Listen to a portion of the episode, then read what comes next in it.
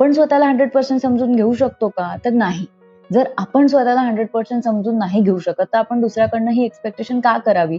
आणि एकदा ही गोष्ट पचली की मग दुसरा माणूस वेडवाकडं वागला तरी आपण इझिली एक्सेप्ट करतो. मित्रांनो तुमचं खूप खूप स्वागत आहे आपल्या या इन्स्पिरेशन कट्ट्यावरती. इन्स्पिरेशन कट्टाचा हा एक्केचाळीसावा भाग आहे. काही पर्सनल कारणांमुळे मी एक छोटासा ब्रेक घेतला होता. पण आता आपण परत नेहमीसारखं नियमितपणे गप्पा मारणार आहोत. मित्रांनो माणूस हा एक सामाजिक प्राणी आहे आणि त्यामुळे आपल्या आयुष्यात रिलेशनशिप्सला खूप महत्त्व असतं. जर आपल्या नात्यांमध्ये काही प्रॉब्लेम्स असतील तर त्याचा विपरीत परिणाम आपल्या ग्रोथवर साहजिकच होतो. मग नातेसंबंध का बिघडतात? ते सुधारण्यासाठी स्वतःमध्ये काय बदल घडवायला हवे? स्वतःवर प्रेम करणं का आवश्यक आहे? आणि ते कसं आणि किती प्रमाणात करायला हवं? अशा महत्त्वाच्या विषयांवर आज आपण गप्पा मारणार आहोत. लाईफ रिलेशनशिप आणि sexual wellness coach Chitkala Mule हिच्याशी. मित्रांनो हा आपला इन्स्पिरेशन कट्टा आहे. आज आपण कुठेही असू इथून हळूहळू एक एक पायरी चढून वर नक्कीच जाऊ शकतो. या पायऱ्या चढायला कुठली कौशल्य लागतात? काय मानसिकता लागते? हे जाणून घेण्यासाठी या कट्ट्यावरती मी आपल्यापैकीच सामान्य असलेल्या पण काहीतरी असामान्य काम केलेल्या लोकांशी गप्पा मारणार आहे. चला तर मग सुरुवात करू आजच्या या भागाला.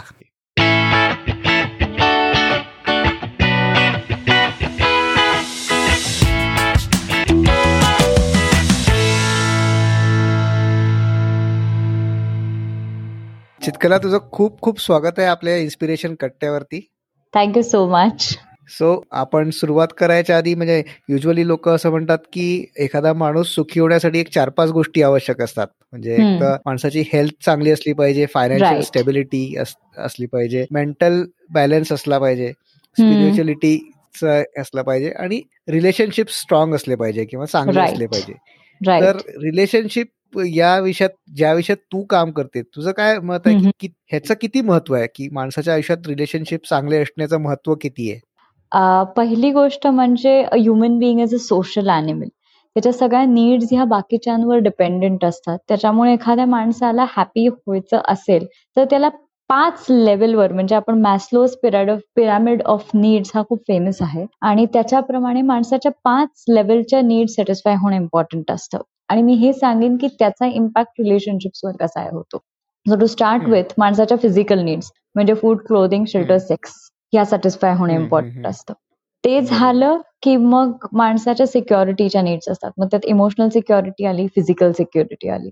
मग अफेक्शन नीड्स रेकग्नेशनच्या नीड्स स्पिरिच्युअल नीड्स किंवा सेल्फ ऍक्च्युअलायझेशन म्हणजे आपण स्वतःला कुठे काय पद्धतीनं ग्रो झालेलं बघतो याबद्दल. आता ह्या नीड्सचा जर आपण रिलेशनशिपवर इम्पॅक्ट बघितला तर ह्या सगळ्या नीड्स सॅटिस्फाय झाल्या तर माणसाची सेल्फ एस्टीम वाढते. माणसाची जर सेल्फ एस्टीम वाढलेली असेल तर तो स्वतःशी पण स्वतःला पण बेस्ट ट्रीटमेंट देऊ शकतो. स्वतः खुश राहू शकतो आणि स्वतः खुश राहिल्यामुळे तो दुसऱ्यांना खुश ठेवू शकतो. आणि जर रिलेशनशिपमध्ये काही प्रॉब्लेम झाला तर ते प्रॉब्लेम सॉल्व्ह करण्याची कपॅसिटी त्याच्यामध्ये कसं असते? कारण त्याचं मन स्वतःचं शांत असतं. त्याच्यामुळे या सगळ्या गोष्टी सॅटिस्फाय झाल्या.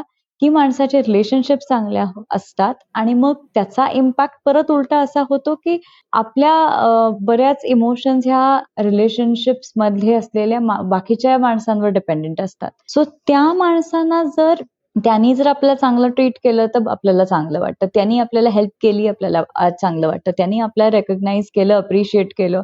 तर आपल्याला मोटिवेशन मिळतं.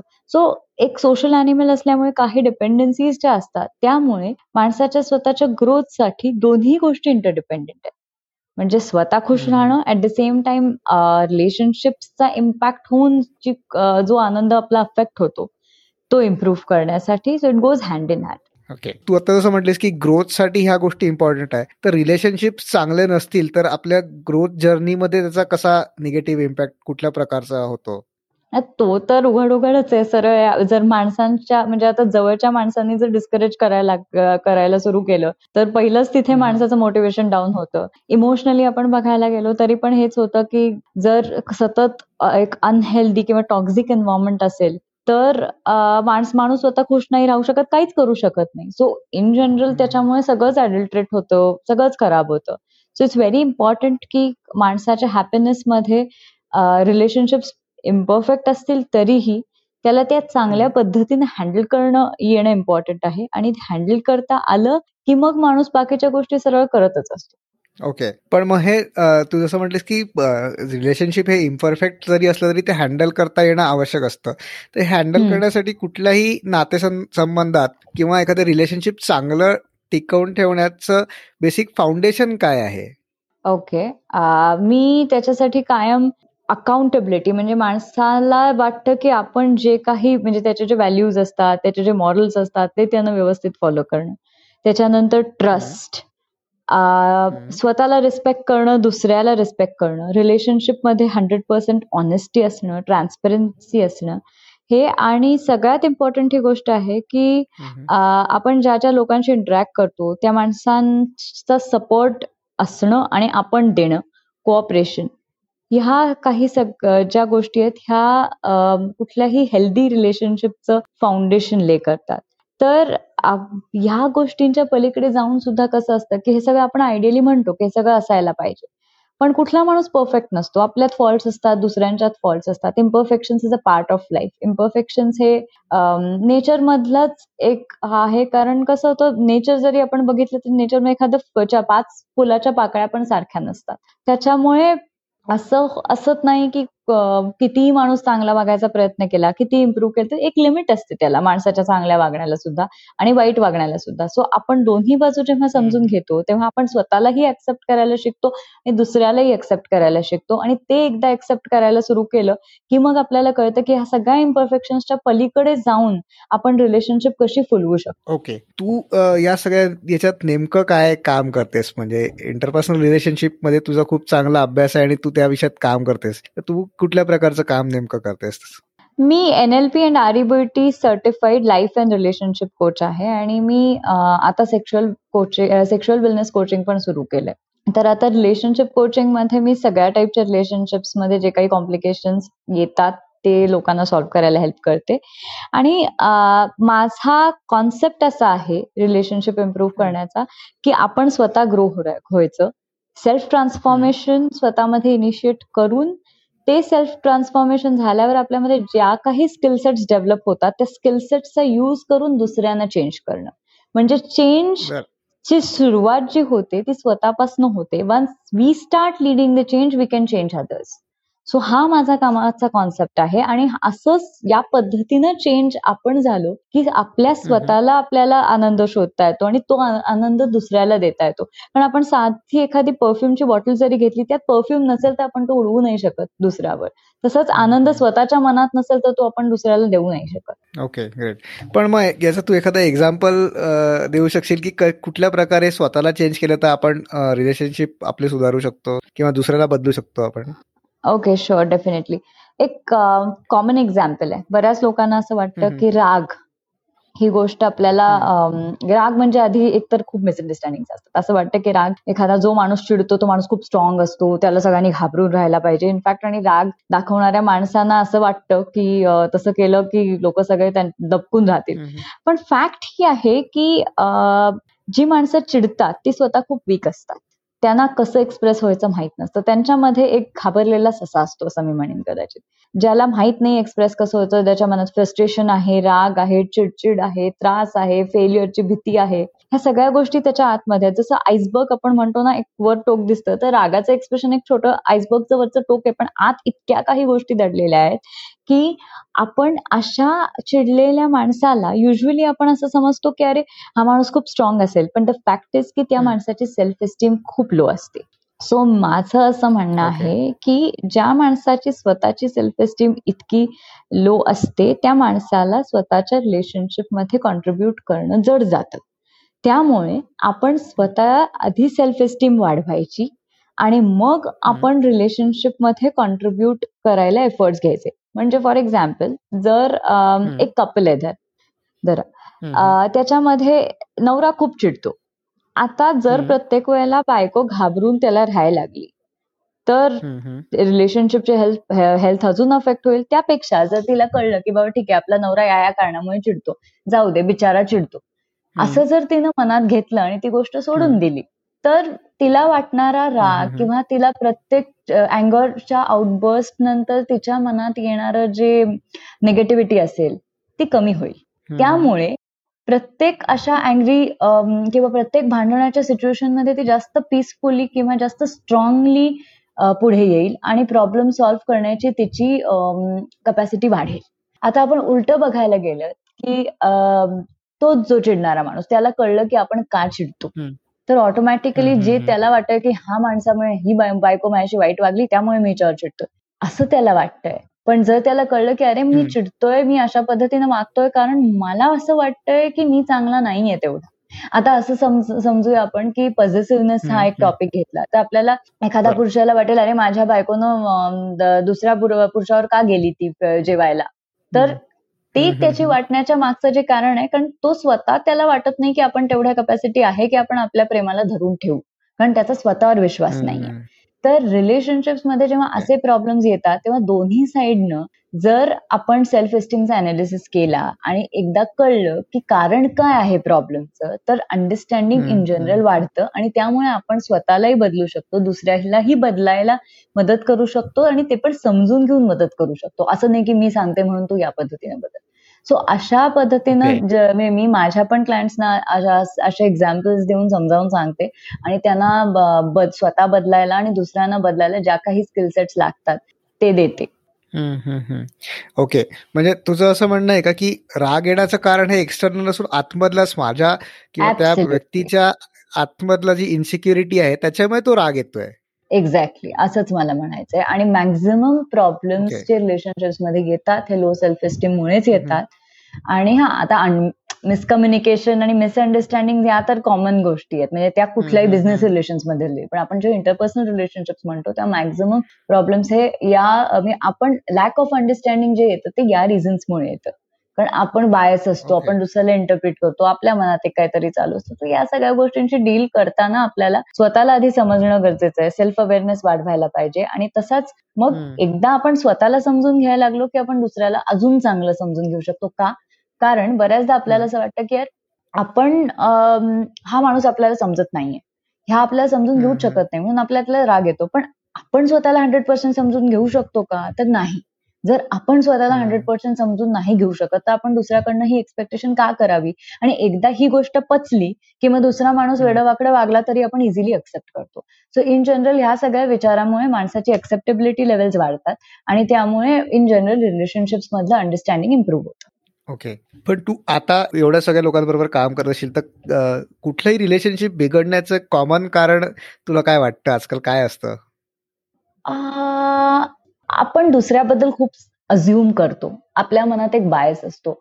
आणि त्यामुळे आपण त्या बायसवर बिल्टअप असं इमॅजिनरी प्रॉब्लेम्स क्रिएट करतो की ह्यामुळे हा माणूस माझ्याशी असा वागला असेल किंवा असं झालं. So most of the times it is bias आणि दुसऱ्याला जज करणं.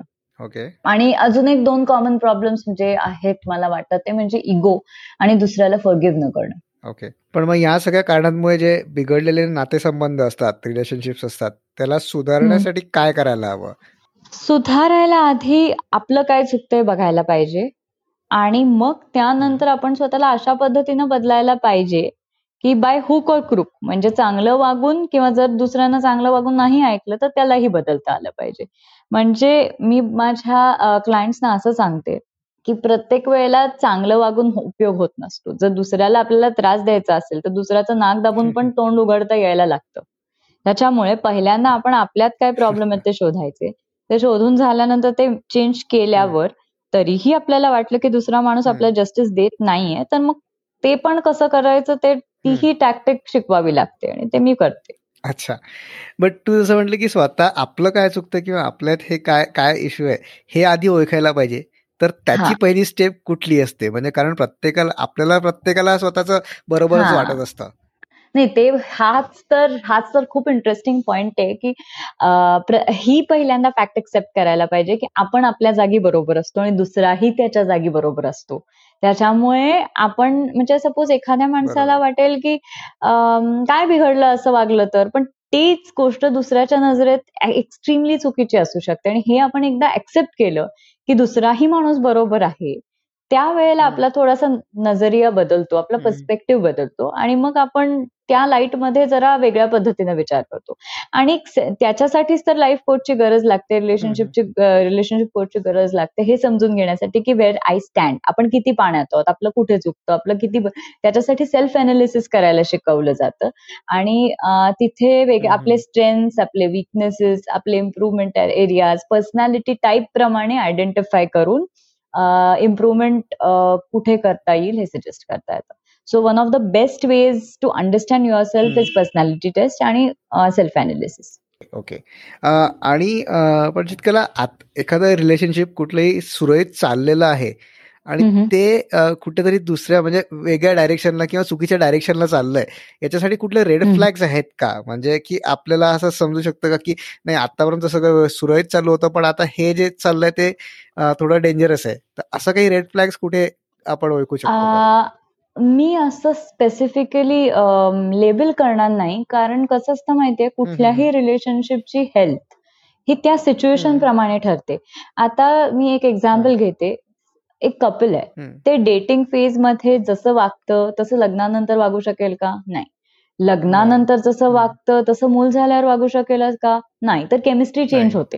तर रिलेशनशिपचे रेड फ्लॅग फक्त एकच म्हणता येईल की ज्या गोष्टीनं आपल्याला खूप ड्रेनिंग वाटतं हा माणूस नको झालाय असं वाटतं किंवा आपल्याला असं लक्षात येतं की आपली काही ग्रोथच होत नाहीये. त्या पॉइंटला आपण म्हणू शकतो आणि किंवा ग्रोथपेक्षा डिग्रेडेशन होत आहे पर्सनॅलिटी आपली खराब होतीये एखाद्या माणसामुळे त्या वेळेला आपण तो रेड फ्लॅग कन्सिडर करू शकतो. पण ते सोडलं तर सिच्युएशन टू सिच्युएशन हे रेड फ्लॅग चेंज होतात. कारण आपण असं म्हणू शकतो की जे कपल लग्न झाल्यानंतर ज्या फ्रिक्वेन्सीनं सेक्स करत होतं तेच मूल झाल्यावर करू शकेल का? किंवा जर लग्नाआधी खूप डेटिंग करत असतील अगदी लग्नानंतर पण डेटिंग करत असतील ते मूल झाल्यानंतर ते सगळं त्या फ्रिक्वेन्सीनं करता येईल का? तर नाही. एकमेकांना तेवढाच वेळ देता येईल का तर नाही. So situation to situation it varies मग ह्याच्याच म्हणजे या सगळ्या गोष्टींमध्ये प्रिकॉशनरी मेजर म्हणून कोणी काय करू शकतं? प्रिकॉशनरी मेजर म्हणून आधी पहिल्यांदा आपण आपल्याकडनं चांगलं वागणं. जे आपल्याला फॉल्ट आयडेंटिफाय होत आहेत दुसऱ्याचे ते असर्टिव्हली त्याला एक्सप्लेन करून सांगणं. की मला असं वाटतंय तू तुझं हे चुकतंय. ते तुझ्या नजरेत चुकत असेलच असं नाही. पण तू एकदा विचार कर याच्यावर. अशा टाईपचा ऍटिट्यूड जर आपण ठेवला तर मला असं वाटतं बऱ्याच गोष्टी. प्रिकॉशनरी असं मला असं वाटतं की आधी काही जास्त करूच नाही. You need to go with the flow पण सिच्युएशन टाइम इतका फास्ट चेंज होत असतो की आपण जे आधी प्रिकॉशन्स घेतले त्याचा काही उपयोग होत नाही असं मी मी पर्सनली सुद्धा मी पण माझ्या रिलेशनशिपमध्ये एक्सपिरियन्स केलं की आधी भरू आपण कितीही ठरवून ठेवलं नाही आपण असं वागू तसं वागू. अरे आपण जेव्हा सिच्युएशन फेस करतो ना तेव्हा ती इतकी कॉम्प्लेक्स आणि इतकी वेगळी असते आपल्या इमॅजिनेशनच्या पलीकडे की आपण घेतलेल्या सगळ्या प्रिकॉशन्स फेल होतात. राईट राईट आपण आता मगाशी जसं बोललो की दुसऱ्यावर राग काढणं किंवा हा एक एक्स्ट्रीम हे झाला. पण काही काही लोकांचा स्वभाव असतो की ते सेल्फ पिटी मध्ये असतात दरवेळेस की हो. म्हणजे सेल्फ पिटी त्यांचा हा खूप स्थायी भाव असतो म्हणजे स्वभाव असतो. तर अशा हे असणं चांगलं नाही हे तर आपल्याला माहिती आहे पण मग त्याचे काय इम्पॅक्ट होतात रिलेशनशिप सेल्फ पिटिंग हे पहिल्यांदा लो सेल्फ एस्टीम मुळे होतं. हा एक अटेन्शन सिकिंगचं बिहेवियर आहे की ज्या माणसाला वाटतं की I am not good enough मला हवं तसं बिहेव म्हणजे हवं तसं माझा पार्टनर ट्रीट करत नाहीये किंवा माझे फ्रेंड ट्रीट करत नाहीये मला अटेन्शन देत नाही मला अप्रिशिएट करत नाही. त्यामुळे मग काय करायचं? तर स्वतःला सेल्फ क्रिटिकल व्हायचं की असं दाखवत राहायचं की अरे मी अशीच आहे मी तशीच आहे. सो दॅट लोक अजून म्हणतील की नाही रे बाबा तू असं नाहीयेस तू अशी नाहीयेस ग तू खूप चांगली आहेस. असं आपल्याला एक्सपेक्टेड असतं पण तसं होत नाही. आणि लोक जास्त इरिटेट होतात. तर हे वागणं आता आपण बोलता बोलताच तू असं बोलून गेलास की हे असं लोक करतात. म्हणजे तू आत्ताच ते वागणं खूप निगेटिव्हली घेतलंस. तर पहिली गोष्ट आपल्याला ह्या सगळ्या निगेटिव्ह बिहेवियर अंडरस्टँड करताना हे ही गोष्ट समजली पाहिजे की ते वाईट नसतात माणसं. ती हेल्पलेस असतात. त्यांना मदतीची गरज असते. कारण त्यांना त्यांना असं वाटत असतं की आम्ही तेवढे चांगले नाही आहोत. म्हणून ते सेल्फ पिटी करतात. आता अशा माणसांवर राग काढणं किंवा हे कसली माणसं आहेत? असं म्हणणं हे चुकीचं आहे. ऍट द सेम टाइम त्यांना आपण त्यांची सेल्फ एस्टीम कशी वाढवता येईल ह्याच्यासाठी हेल्प करायला पाहिजे. ती कशी करता येऊ शकते? त्याने मी असं म्हणेन की त्याचा फर्स्ट स्टेप फॉर्म्युला आहे. Number one self love number two continuous learning number three focused efforts on self transformation आणि फीडबॅक म्हणजे कंटिन्युअसली फीडबॅक घेत इम्प्रूव्ह करत राहणं. कंटिन्युअस इम्प्रुव्हमेंट तर आता बाकीच्या तीन गोष्टी तर कॉमन आहेत लर्निंग आणि स्वतःला छोटे छोटे गोल सेट करत स्वतःला सतत ग्रो करत ठेवणं. पण त्याआधी सगळ्यात इम्पॉर्टंट गोष्ट आहे ती सेल्फ लव्ह तर बऱ्याच लोकांना वाटतं की अरे सेल्फ लव्ह म्हणजे असं आहे का? की आपण सेल्फ सेंटर्ड व्हायचं फक्त स्वतःचं पॅम्परिंग करायचं स्वतःला छान छान खायला द्यायचं छान कपडे घालायचे मेकअप करायला फिरायला जायचं. नाही. माझा सेल्फ लव्हचा जो कॉन्सेप्ट आहे तो असा आहे मी विचारते लोकांना की प्रेम म्हणजे तुमच्यासाठी काय? तुम्ही तुमच्या जवळच्या लोकांकडनं काय एक्सपेक्ट करता? तर मग मला असे आन्सर्स मिळतात की unconditional care unconditional acceptance forgiveness criticize न करणं किंवा मोटिवेट करणं अप्रिशिएट करणं एक्सेट्रा एक्सेट्रा पण देन मग माझा क्वेश्चन असा असतो की बाकीच्यानी सगळ्यांनी हे सगळं करावं ठीक आहे पण तू असं स्वतःसाठी करतेस का? तू स्वतःसाठी तू स्वतःला फगिव करू शकतेस का? तू स्वतःला सारखं जज करणं बंद करू शकतेस का? तर बऱ्याचदा लोक म्हणतात की नाही. तर माझं हे म्हणणं आहे की सेल्फ लव्ह हे इमोशनल लेवलवर जास्त पाहिजे. की ज्यानं आपण एक तर पहिल्यांदा स्वतः ग्रो करत राहतो त्यामुळे आपला कॉन्फिडन्स जातो कॉन्फिडन्स वाढतो. आणि मग तो कॉन्फिडन्स वाढला एकदा की आपण स्वतःला जो वेळ देतो स्वतःला जो कॉन्स्टंटली मोटिवेट करतो इनफॅक्ट आपण लोकांकडनं अप्रिसिएशन एक्सपेक्ट करतो. पण दिवसात ना आपण स्वतःला किती वेळा कॉम्प्लिमेंट देतो? अरे मी आज ना खूप छान काहीतरी डिश बनवली. पण माझ्या फ्रेंड्सनी मला काहीच कॉम्प्लिमेंट दिली नाही. म्हणून मूड घालवून घेण्यापेक्षा स्वतःला आपण चार वेळा प्रेस केलं दिवसात ना छान वाटतं ना की अरे वा मी काय छान कुक आहे मी काय मस्त केलंय हे. किंवा आज मी जी काय असाइनमेंट माझ्या बॉसने दिली ती मी ती किती मस्त कंप्लीट केली आणि मला किती अप्रिसिएशन मिळालं. आय एम सुपर असं आपण कधी म्हणतो स्वतःला नाही म्हण आपण असं एक्सपेक्ट करतो की हा हा मला नाही म्हणाला ही जेलस आहे बहुतेक माझ्यावर. का त्याच्या डोक्यात काही दुसरा प्लॅन आहे का आपल्याबद्दल आपल्या प्रमोशन हे करण्यासाठी? आपण ह्याच विचारात अडकतो. तर त्यापेक्षा आपण हा फोकस इंटरनलाइज केला. आपण स्वतःच्या इमोशन्सवर फोकस करून आपण स्वतःचे इमोशनल लाड केले. फिजिकल लाड नाही इमोशनल लाड. हा आता त्यासाठी फिजिकल लाड पण गरजेचे आहेत की आपण खूप स्ट्रेस्ड आउट असू तर छान आपल्याला आंघोळीसाठी वेळ काढणं. अशा पद्धतीचं किंवा अगदी सेल्फ पॅम्परिंग म्हणतात पार्लरला जा स्पा घ्या काहीही. पण हे माझं सेल्फ लव्ह नाहीये की बाबा आपणच स्वतः अडकून राहू. कारण जर आपण स्वतःला मोटिवेट करत राहिलो कॉन्स्टंटली तर ह्यानं दुसऱ्याचं नुकसान होणार आहे का? तर नाही. इनफॅक्ट आपण दुसऱ्यावर येणारं जे प्रेशर आहे आपण जे टाकतोय ते आपण कमी करतोय. त्यामुळे आपण जास्त गिव्हिंग होऊ शकतो रिलेशनशिपमध्ये दुसऱ्यासाठी जास्त काही करू शकतो पण आपण जर खुश असू ना तरच आपण दुसऱ्याला खुश ठेवू शकतो. ह्याच्यासाठी मी एक एक्झाम्पल देते का? की आपण दमून घरी आलो. हा आपण एकदम चिडचिड होतीये आणि घरी कोणीतरी आपलं मुलं आहे किंवा आई बाबा आहेत किंवा अगदी बायको नवरा जे कोण असतील ते. कोणीतरी वैतागलेलं असेल. आणि आपल्याला काहीतरी चार गोष्टी ऐकवल्या. तर आपण अशा माणसाशी मन शांत असताना जास्त सिच्युएशन चांगली हँडल करू शकू? पण चिडचिडलेले असताना हँडल करू शकू? तर आपण जेव्हा छान हॅपी मूडमध्ये असू त्यावेळेला हँडल करू शकू. तर जर आपण आपल्या रिलेशनशिप्स जास्त बेटर खुश असताना करू शकू तर ते खुश असणं जे आहे ते आपण स्वतःपासून सुरू केलं पाहिजे. म्हणजे आपण पहिल्यांदा चांगला मूड ठेवूनच घरी आलो. छान एन्जॉय करून घरी आलो. तर मग घरातले प्रॉब्लेम्स असे सुटतील ना? त्याच्यासाठी कष्ट कशाला? कारण होतं असं की आपण कधी कधी बॉस बोललेला असतो किंवा कोणीतरी कलिकची भांडण झालेलं असतं असं घेऊन घरी येतो. आणि मग सिच्युएशन आपण बिघडवून टाकतो सुधारण्यापेक्षा. अशा वेळेला जेव्हा आपण चांगल्या मूडमध्ये आपल्या जवळच्यानं जेव्हा फेस करतो तेव्हा आपण आपल्या रिलेशनशिप्स एका चांगल्या लेवलवर नेऊ शकतो. कारण आपल्या मनात एक असतं की आता आपण काय करावं की ज्यानं दुसरा माणूस खुश होईल? आणि हा ऍटिट्यूड तेव्हाच येणार ना जेव्हा आपण स्वतः मनानं शांत असू किंवा खुश असू आनंदी असू. राईट राईट पण मग हे हे करण्यासाठी किंवा सेल्फ लव्ह डेव्हलप करण्यासाठी काही छोट्या टिप्स तू देऊ शकशील का? ऑफकोर्स डेफिनेटली डेफिनेटली हा तर माझा इनफॅक्ट सगळ्यात लाडका टॉपिक आहे बोलण्याचा. First thing is first thing is make a list of all those things की जे आपण पूर्वी करत होतो आणि आता करत नाहीये. आणि त्या सगळ्या गोष्टी सुरू करायच्या. Second important thing is make a list of all the things की जे आपण आपल्या जवळच्यांकडनं एक्सपेक्ट करतो. आणि मग त्या सगळ्या गोष्टी आपण स्वतःच्या बाबतीत सुरू करायच्या. म्हणजे ते कॉम्प्लिमेंट्स असतील स्वतःला काही खायला करून घालणं असेल नाही तर एकटं फिरायला जाणार असेल एकट्यानं मूवी बघणं असेल. म्हणजे सतत हे ब्लेम करणं हा जो प्रकार असतो ना की नाही माझा पार्टनर माझ्यावर येत नाही किंवा माझ्या आज मला कोणीच नाहीये माझा ग्रुपच नाहीये माझ्या बरोबर फिरायला जायला आता मी काय करू?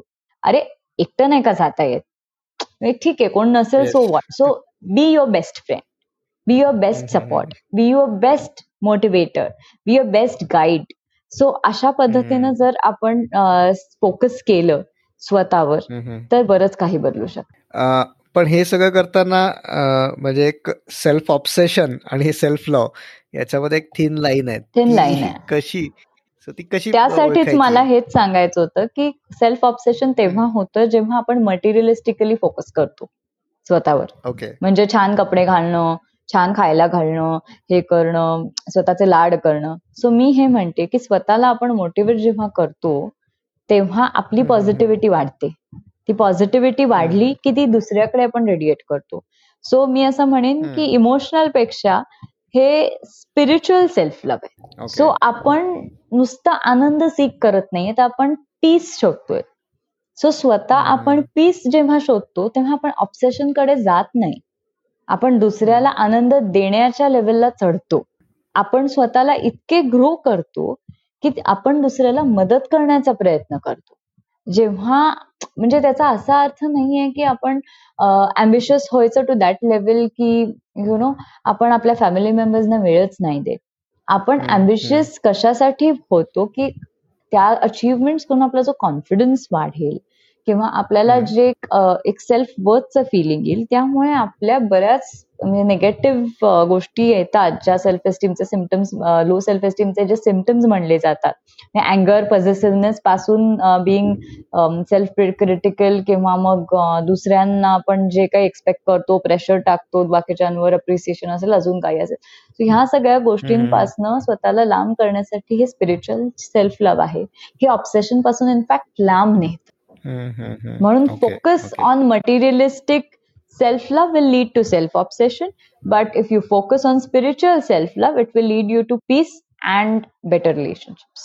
You become more giving. आपण दुसऱ्यासाठी काहीतरी करण्याची आपली मेंटल स्टेट येते कारण आपण शांत असतो. जो माणूस मटेरियलिस्टिकली सेल्फ सेंटर्ड होतो तो माणूस मनानं शांत नाही राहत तो हावरट होतो. त्याच्या मनात ग्रीड येते त्याच्या मनात नेगेटिव्ह इमोशन्स जास्त वाढतात. कंपॅरिझन येते.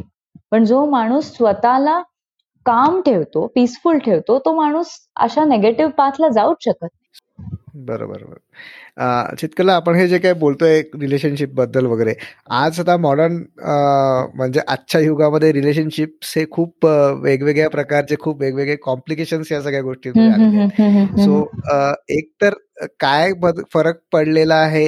आधीच्या आपल्या वॉट आय से की डेफिनेशनमध्ये रिलेशनशिप्स आपण आधी जे बघायचो आणि आजच्या मॉडर्न डे मध्ये.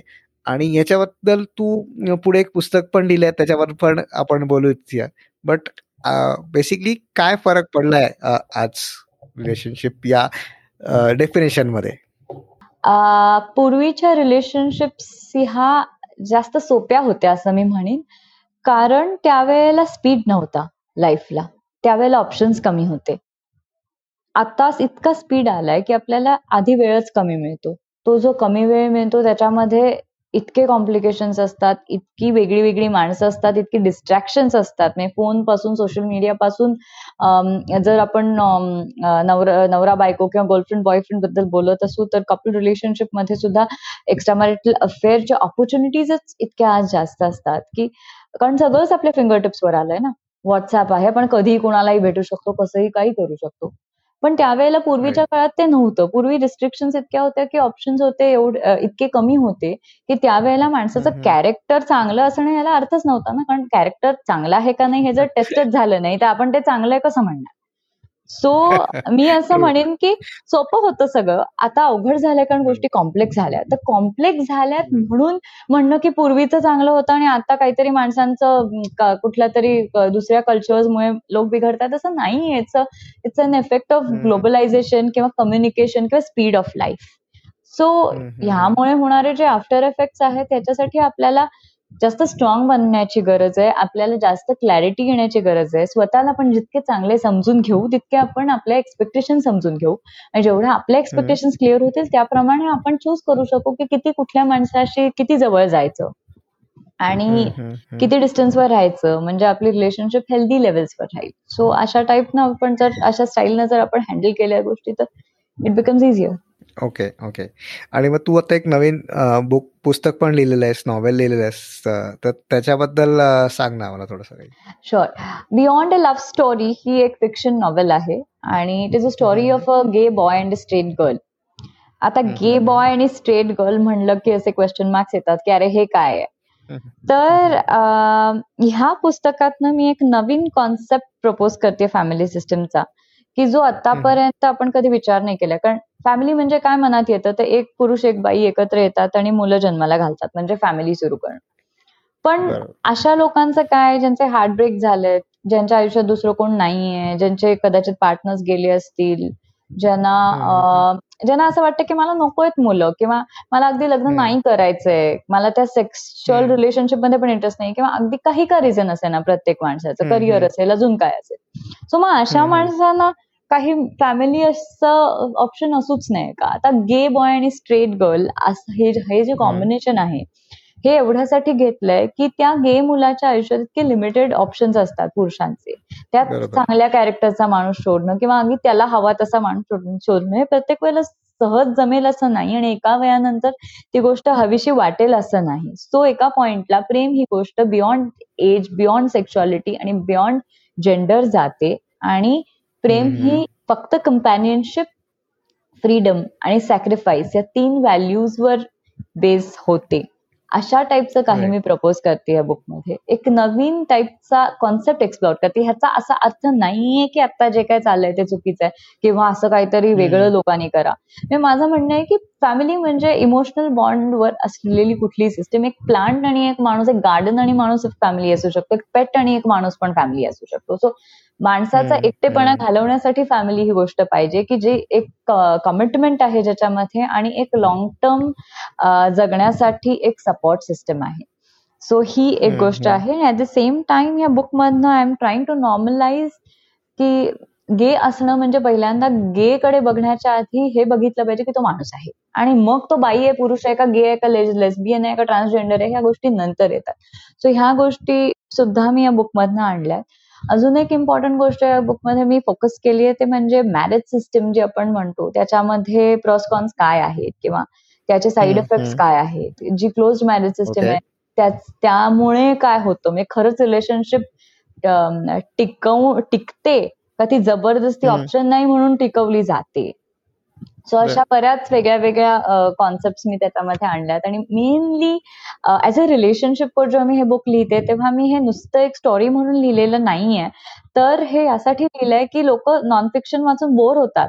असं की असं वागा तसं वागा तसं वागा. त्यापेक्षा एका स्टोरी मधनं लोकांना हे समजावून दिलंय की life is full of imperfections कुठलाही माणूस मॉरल किंवा इमॉरल वागतो. त्याच्यामागे सिच्युएशन्स असतात. प्रत्येक वेळेला त्याच्या म्हणजे त्याला जज करण्याची गरज नसते. किंवा कुठलाही चांगला माणूस सुद्धा ग्रे एरियाजमध्ये बघितला पाहिजे बघितलं पाहिजे त्याला. त्याच्या तो हंड्रेड पर्सेंट चांगला किंवा हंड्रेड पर्सेंट वाईट नसतो. तसंच कुठलीही कुठलीही रिलेशनशिप ही कायम बेस्ट स्टेटमध्ये राहत नाही. त्याला पण अप्स अँड डाऊन येतात. सो अशा रिलेशनशिप बद्दलच्या बऱ्याच फॅक्ट्स मी ह्या स्टोरी मधनं त्याच्या डिस्कशन्स मधनं किंवा त्या सिच्युएशन्स मधनं दाखवल्या आहेत.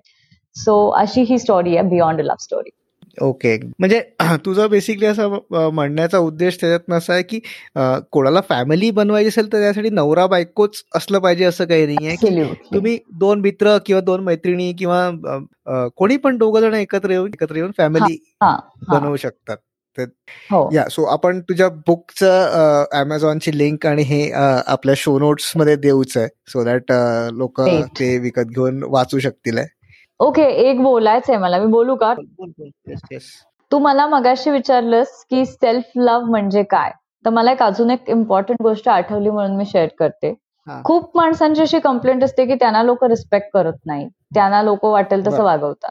पण अशा लोकांना मला हे सांगायचं असतं की पहिल्यांदा स्वतःवर प्रेम करा म्हणजे लोक तुमच्यावर प्रेम करतील. पहिल्यांदा स्वतःला रिस्पेक्ट करा मग जग रिस्पेक्ट करेल. First respect yourself and then the world will respect you okay okay okay so Chitkala आता आपण आपल्या नेक्स्ट राऊंडकडे वळू. एका वाक्यात उत्तर द्यायचे अच्छा असं आहे का काय?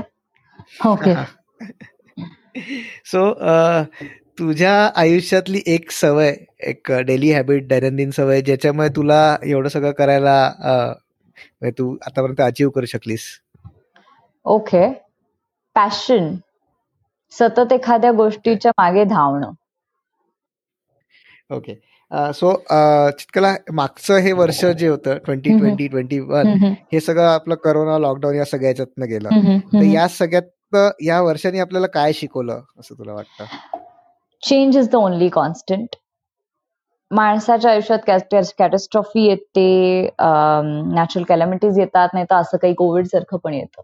Survival is the only thing that is expected by nature आणि जो माणूस सर्व्हाइव्ह करतो तो शेवटी पुढे जातो. त्याच्यामुळे माणसानं सक्सीड व्हावं नाही तर नाही व्हावं. माझं असं म्हणणं पहिल्यांदा सर्व्हायव्हर व्हायला शिकावं आणि हे आपल्या छान या फेज असं मी म्हणेन की याचेही काही पॉझिटिव्ह इफेक्ट्स आहेत.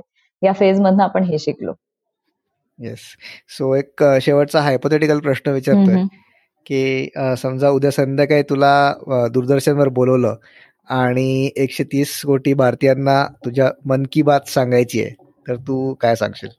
ओके मी एकच म्हणेन जर रिलेशनशिप कोच म्हणून विचारलं तर एकच म्हणेन की कुठलाही गुरु शोधायला कुठेही जाऊ नका. Nature is your only guru and you can learn immense things from nature त्याला काउंटलेस थिंग्स आपण शिकू शकतो. आपल्या लाईफ मधल्या फिलॉसॉफीज असतील कसं जगावं सक्सीड कसं व्हावं कसं सर्व्हाइव्ह करावं कसं रिलेशनशिप चांगल्या ठेवाव्या डिपेंडन्सीज काय न असणं डिपेंडेंट म्हणजे काय सगळं काही नेचर आपल्याला शिकू शकतो. So just observe and learn and learn continuously and be happy okay great great Chitkala तू इथे आली आणि आपल्या सगळ्यांशी गप्पा मारल्यास त्याच्याबद्दल तुझे खूप खूप धन्यवाद. आणि होपफुली तुझं पुस्तक लोक विकत घेऊन वाचतील आणि सगळ्यांना खूप आवडेल. Thank you so much